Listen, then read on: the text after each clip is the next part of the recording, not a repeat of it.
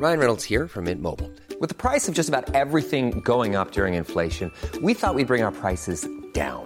So to help us, we brought in a reverse auctioneer, which is apparently a thing.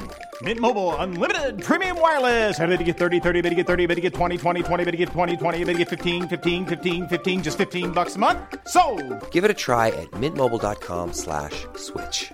$45 upfront for three months plus taxes and fees. Promo for new customers for limited time. Unlimited more than 40 gigabytes per month. Slows. Full terms at mintmobile.com. Finding your perfect home was hard, but thanks to Burrow, furnishing it has never been easier. Burrow's easy to assemble modular sofas and sectionals are made from premium, durable materials, including stain and scratch resistant fabrics. So they're not just comfortable and stylish, they're built to last. Plus, every single Burrow order ships free right to your door. Right now, get 15% off your first order at burrow.com slash ACAST. That's 15% off at burrow.com slash ACAST.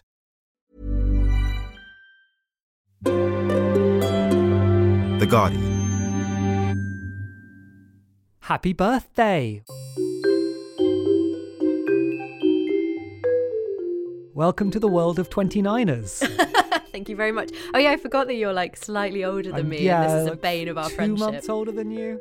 If you don't follow me on Twitter, which you can do at Jerica Weber, you might not know that it was my birthday recently. In fact, I'm still celebrating it because I like to keep the festivities going for a whole birth month. But I share my birth month with another well known member of the tech community. You may have heard of it. So, this month, Facebook turned 15. I'm Jordan Erica Weber, and this week we look back at how Facebook has grown into the teenager it is today through the lens of one of its early investors who feels the company and its creator have lost their way from the original dream. I love Facebook as a product, but you know, I don't know how this is going to come down. We also look at the generation of teenagers who have grown up alongside the likes of Facebook, Instagram, and Twitter, and ask whether or not the apps they use today are safe. You know, in a, in a physical playground, it's fairly straightforward that you need to have equipment which is in good shape, that is repaired regularly, that it's been tested to ensure, you know, that it's that it's broadly safe to use, doesn't have sharp edges, etc. But in the online context, it's it's not quite so obvious how that equates.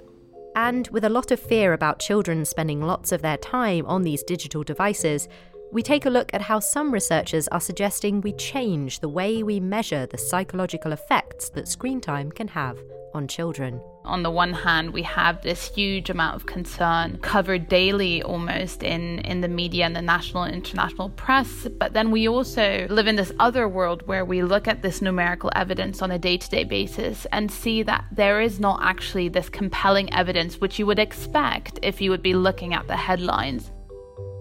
This is Chips with Everything.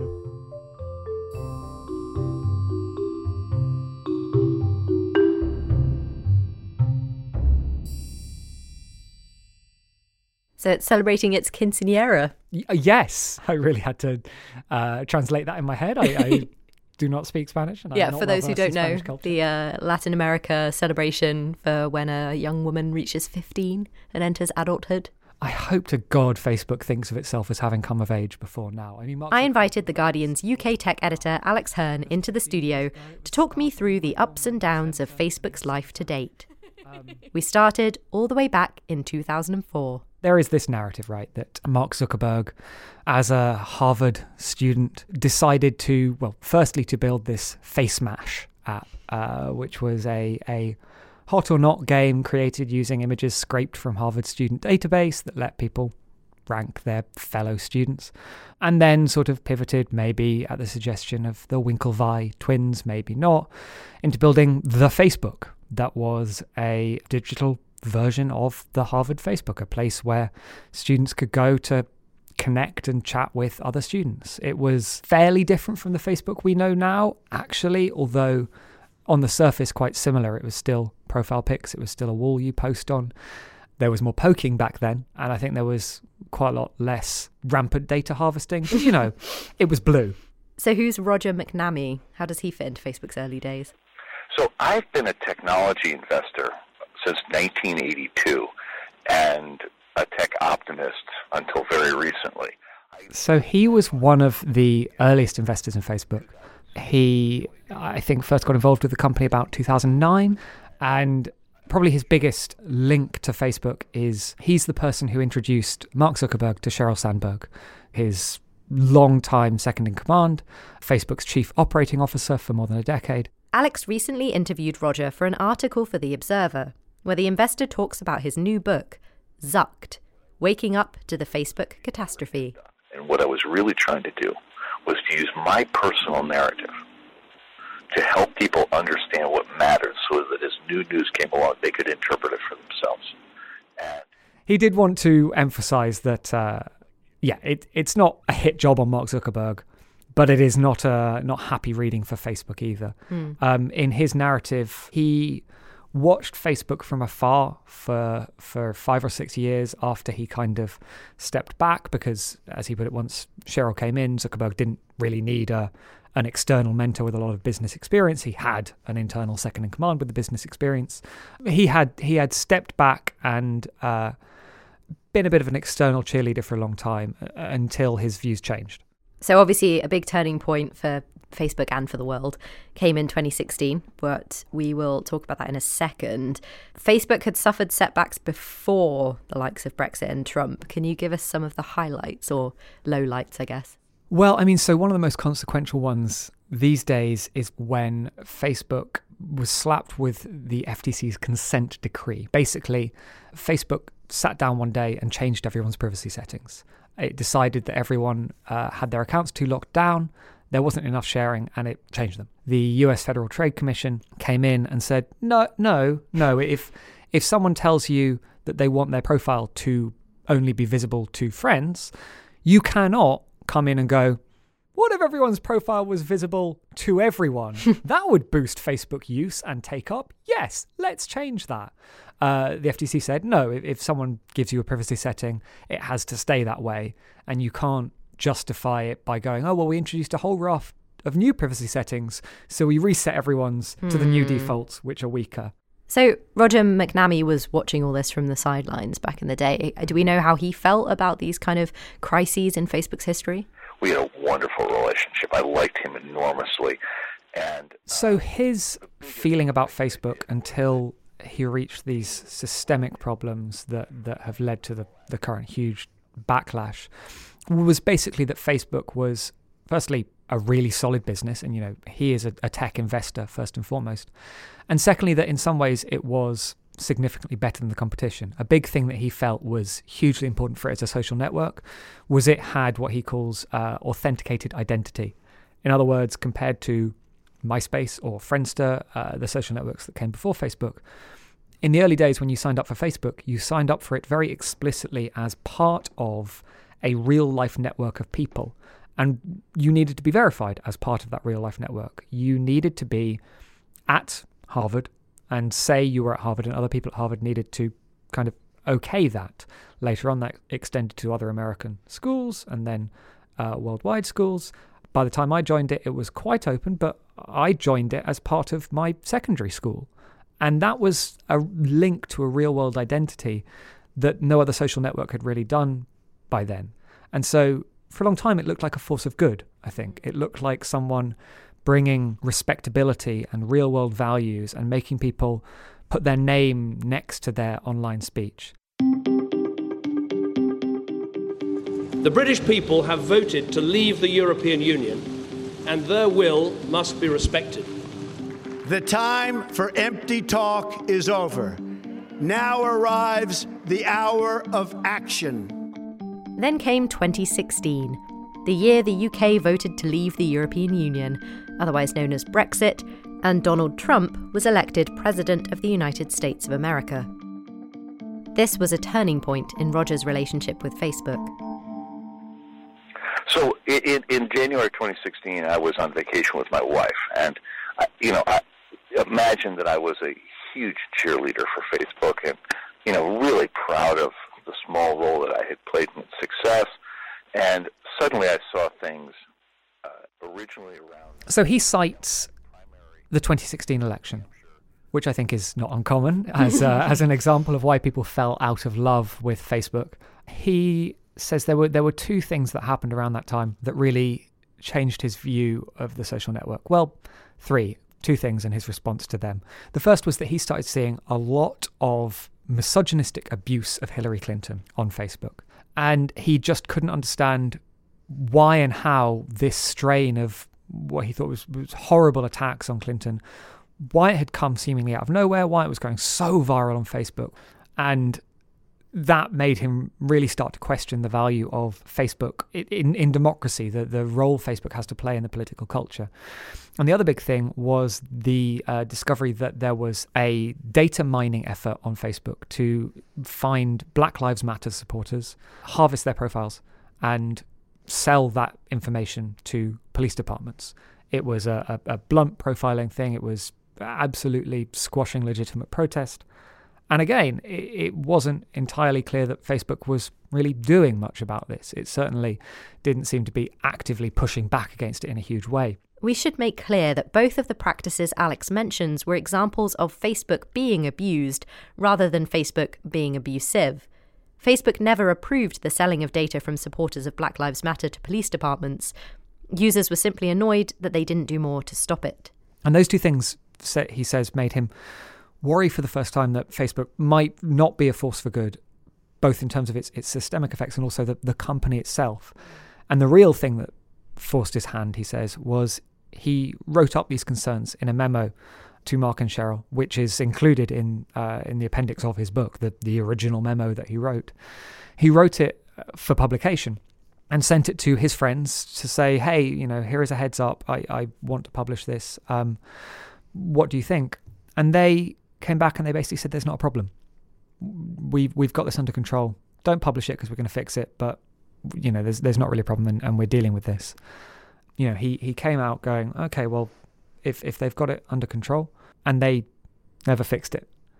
And he said that for him was kind of the moment he decided that this wasn't something that you could uh, fix from inside the tent, that he needed to get a bit public eventually I gave up. I just realized that, you know what? They really aren't ever going to change. And uh, uh, so that's when I decided I'd better figure out exactly what happened.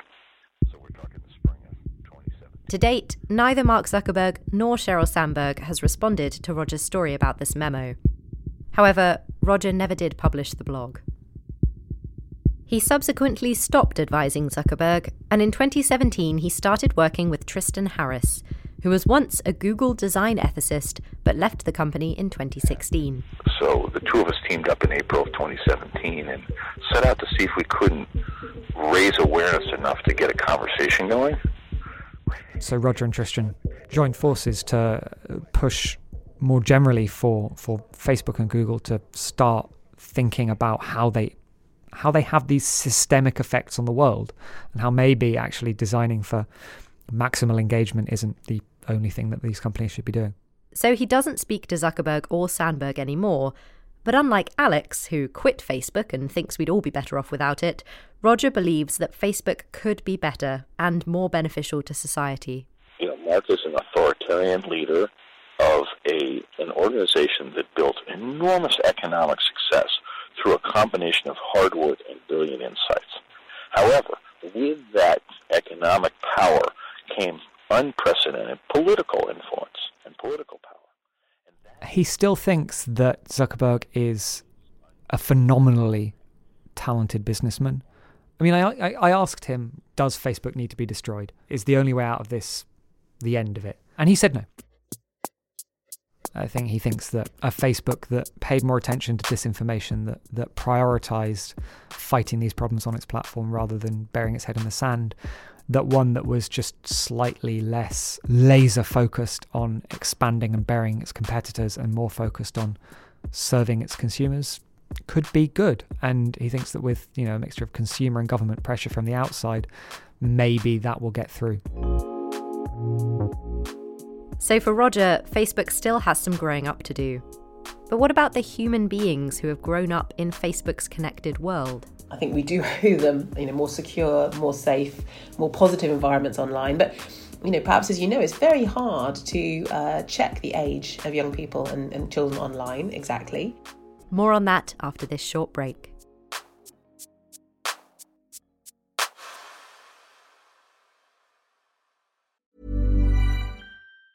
When you're ready to pop the question, the last thing you want to do is second guess the ring. At Bluenile.com, you can design a one of a kind ring with the ease and convenience of shopping online. Choose your diamond and setting. When you find the one, you'll get it delivered right to your door. Go to Bluenile.com and use promo code LISTEN to get $50 off your purchase of $500 or more. That's code LISTEN at Bluenile.com for $50 off your purchase. Bluenile.com code LISTEN. Finding your perfect home was hard, but thanks to Burrow, furnishing it has never been easier. Burrow's easy to assemble modular sofas and sectionals are made from premium, durable materials, including stain and scratch resistant fabrics.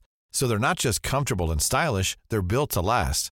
Plus, every single Burrow order ships free right to your door. Right now, get 15% off your first order at burrow.com slash ACAST. That's 15% off at burrow.com slash ACAST.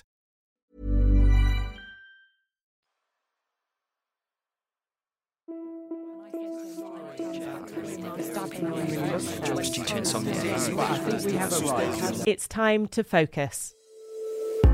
The mood in the UK right now, it seems to me, is a huge set of tensions and contradictions and emotions and feelings about our past, and we're not thinking very much about the future. Today in Focus is the new daily podcast from The Guardian.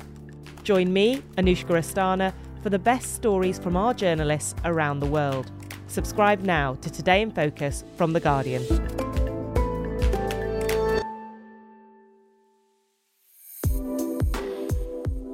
Welcome back to Chips with Everything. I'm Jordan Erica Weber. Before the break, The Guardian's UK tech editor Alex Hern talked us through the history of Facebook, based on the accounts of former investor Roger McNamee. I mentioned at the top of the show that I just celebrated my birthday. I turned 29. If you're around the same age as me or older, then you probably remember a time when the likes of Facebook, Twitter, and Instagram didn't exist. When you connected with friends and family by calling them on the phone or meeting them in person. For teenagers today, it's a different story. They've grown up with social media and all sorts of apps that let them connect with people all over the world. Critics have expressed concerns over the safety of these apps, from the possibility of bullying to child grooming. In keeping children connected to the wider world, some apps have let in harm. I am in my 40s, in my mid 40s. A lot of these things are associated with age. Uh, so I primarily use Facebook and Twitter and Instagram. Um, if I were 20 years younger, or even 30 years younger, it's quite likely, looking at the data, that I would use rather different social media. So my kids, for example, would be more likely, if they were typical of their age group, sort of 12 and up, to be using things like Kik, TikTok, uh, Snapchat, I guess, and possibly Instagram. Facebook, I believe, is on the decline. Vicky Nash is the Deputy Director of the Oxford Internet Institute, with a particular interest in policy around children's use of the internet. Producer Danielle spoke to her about some of the newer apps that are particularly popular among adolescents. It's probably worth noting that, that I think often as adults we're a bit behind the curve, so we have to rely on uh, survey data and then and then sort of market research data really to tell us exactly what the kids are using. First up, Vicky breaks down the social networking app House Party, which is specifically aimed at tweens who want to connect with friends, but whose guardians might consider them too young for other apps. You know, on the one hand, I think House Party is good because it doesn't have uh, a search function. So I think it was initially sort of advertised as a way of having safe conversations, video chats with your with your friends. On the other hand, you know, we, we all know that an important part of being a tween, being a teenager as you're growing up, is taking risks and having live chats, having video chats with friends, but also friends of friends, is increasingly a part of that. So the idea that that something like house party to a to a child, to a parent, is only going to enable them to speak to their direct friends, if you like, you know, they're, the school friends, their family, is I think a bit naive. So as far as I can see, you know, it, it, it is a sort of helpful step. It's trying to discourage the possibility of of strangers out of the blue contacting children. On the other hand, it still enables them, if they want, to uh, have you know strangers who contacted them, say via Facebook, for example, to add them to their chats on house party. So you know, none of these things are, are ever as entirely safe as, as perhaps they you know they, they initially seem. Then there's Kik or as Vicky puts it, perhaps a sort of riskier version of uh, something like House Party, in that it is eminently searchable. It enables conversations you know, not based on your address book, not based on your contact list, but simply uh, searchable. I think there are recommendation systems whereby it'll suggest to you people who are nearby, for example. You know, I find that sort of worrying the possibility of combining location information about young people with uh, strangers possibly nearby. One incredibly popular app is TikTok, the Chinese answer to the late great Vine. This app encourages people to upload short 15 second videos of themselves, singing, dancing, or doing any number of things. The app has raised concerns for the safety of younger users, and TikTok recently introduced a feature called digital well-being. So yes, as I understand it, there are two elements. One is I think about excessive screen time. So I can't remember. I think it's I think it's around two hours you can set it for, and it will tell you you've been on it for too long. So that's one part. The other is in theory a sort of restricted mode, which would filter out inappropriate content. You know, a lot of music, a lot of pop videos use, uh, you know, very adult content uh, or it's very sexualized content. Uh, so to me, this was actually one of the worries about TikTok. I've, I have to say, I've yet to see exactly how effective that filtering is. I would have thought it's quite difficult to make this completely effective, but at the very least, I suppose it is an improvement on what we had before. Going back to the first aspect of TikTok's digital well-being feature, the concept of too much screen time has worried parents since children started to gravitate towards phones and tablets from a younger age. Experts and politicians are often quoted in the media telling the public that use of digital devices can have serious psychological effects for kids.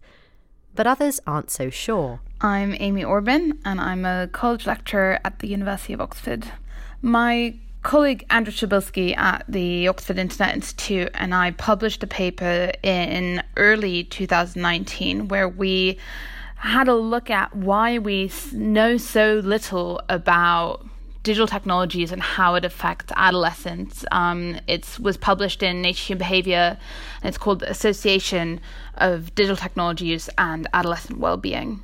Amy said that the two academics were interested in exploring this idea that screen time somehow decreases well-being in adolescents. And I think what makes screen time such an easy thing to talk about in the media, in the public debate, and in the political debate is that we can measure it. We can put a timer on it and we can provide a, a, numerical estimate of screen time. And so it's it's a very easy entity to work with. That doesn't mean that it's the best entity, but it's definitely the easiest. So, how did you conduct your research and how did it compare to previous studies that you'd seen? So, at the moment, researchers don't do enough to safeguard themselves from their own little biases when examining very powerful large data sets. And it has been shown that if they don't safeguard themselves, there can be biases in the results that they find. And this is what we try to address. So, it's a very kind of nerdy methodological point. So the the research we carried out examines not only one data set but multiple. So we have three data sets spanning the UK and the US, and we have over 300,000 adolescents data um, cross sectionally. So we we can't make causal claims, but we can look at a great number of adolescents and see what the association is between digital technologies and well being. There were thousands of different ways to show in the same data set and with the same research question that there is a negative association between digital technologies and well being, but there were also thousands of ways that could have found a positive relationship between those two variables or a non significant relationship this explains why we're maybe seeing all these conflicting results on a weekly basis. And it also gives suggestions of how we can move forward and actually start understanding what screen time is doing to adolescents. So, did you find any indication from your research that there might be these negative effects associated with long periods of screen time, or is it just that we had loads of possible results and you can't really tell which is right. So, what we were able to do is we could take a sort of average of all these possible results that researchers could have found and get an indication of what the effect might be that is the actual true effect underlying all of this. And what we did find is that there is a small negative association between digital technologies and well being. So, an adolescent that uses more digital technologies shows lower questionnaire responses to do with mental health. But crucially, this this effect is extremely small. So, for example, if you would introduce me to a teenage girl who uses X amount of screen time, I could only predict from the amount of screen time she uses 0.4% of her well being. And we try to put that into perspective by comparing digital technology use to other things that teenagers do. So we know that teenagers, some eat breakfast and some don't. And we see that eating breakfast regularly has a much more positive effect than um, digital technologies has a negative effect. And we also know that some teenagers take drugs or um, drink alcohol, and that has a more negative effect than digital technology use has a negative effect. So we, we show that when we take digital technologies in general and look at adolescent well-being in general, there's only that very small effect. And we, we say in the paper that we don't think that merits this great amount of discussion that we have about screen time and it it raises the prospect that we as scientists but also as a society need to change the conversation to something that's more worthwhile about digital technologies and how they're affecting the the youngest in our population. Amy and Andy's study doesn't lay out all of the effects, negative or positive, that screen time has on young people. It just suggests a different way of finding out what they might be. And I think what this research supports is this notion that parents should really think about what types of digital technologies their children use and what type of people their children are. So, and adapt how they limit or how they parent these technologies with their child at the heart. So, more or less, the key takeaway message is that at the moment, the evidence doesn't exist to say that screen time is inherently harmful for adolescents. And we need to ask more nuanced questions about what sort of screen time um, children are looking at and which adolescents might be negatively affected and which adolescents might be positively affected to kind of pinpoint those that we should be worried about in future and for parents looking for ways to better protect their children who, like many children, do use social media and other popular apps, Vicky Nash has a suggestion. It's something called uh, netaware.org.uk. Um, the NSPCC linked this also from their website, and it basically gives you a summary of the most popular apps available that are used by kids and teens, and then it gives you a rundown of the various uh, sort of risks and, and features and it's quite a, quite a good one because actually it tells you what kids and parents think about it. That's all we have time for this week. There will be a link to Alex Hern's work, Roger McNamee's book, and Amy Orben's study on this week's episode description on the Guardian website. Feel free to send us any ideas for future episodes. Just email us at chipspodcast at theguardian.com. I'm Jordan Erica Weber. Thanks for listening.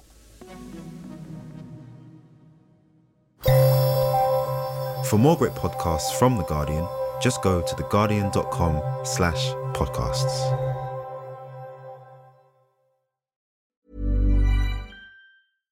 Spin your passion into a business with Shopify and break sales records with the world's best converting checkout. Let's hear that one more time world's best converting checkout. Shopify's legendary checkout makes it easier for customers to shop on your website, across social media, and everywhere in between. Now that's music to your ears. Any way you spin it, you can be a smash hit with Shopify. Start your dollar a month trial today at shopify.com slash records.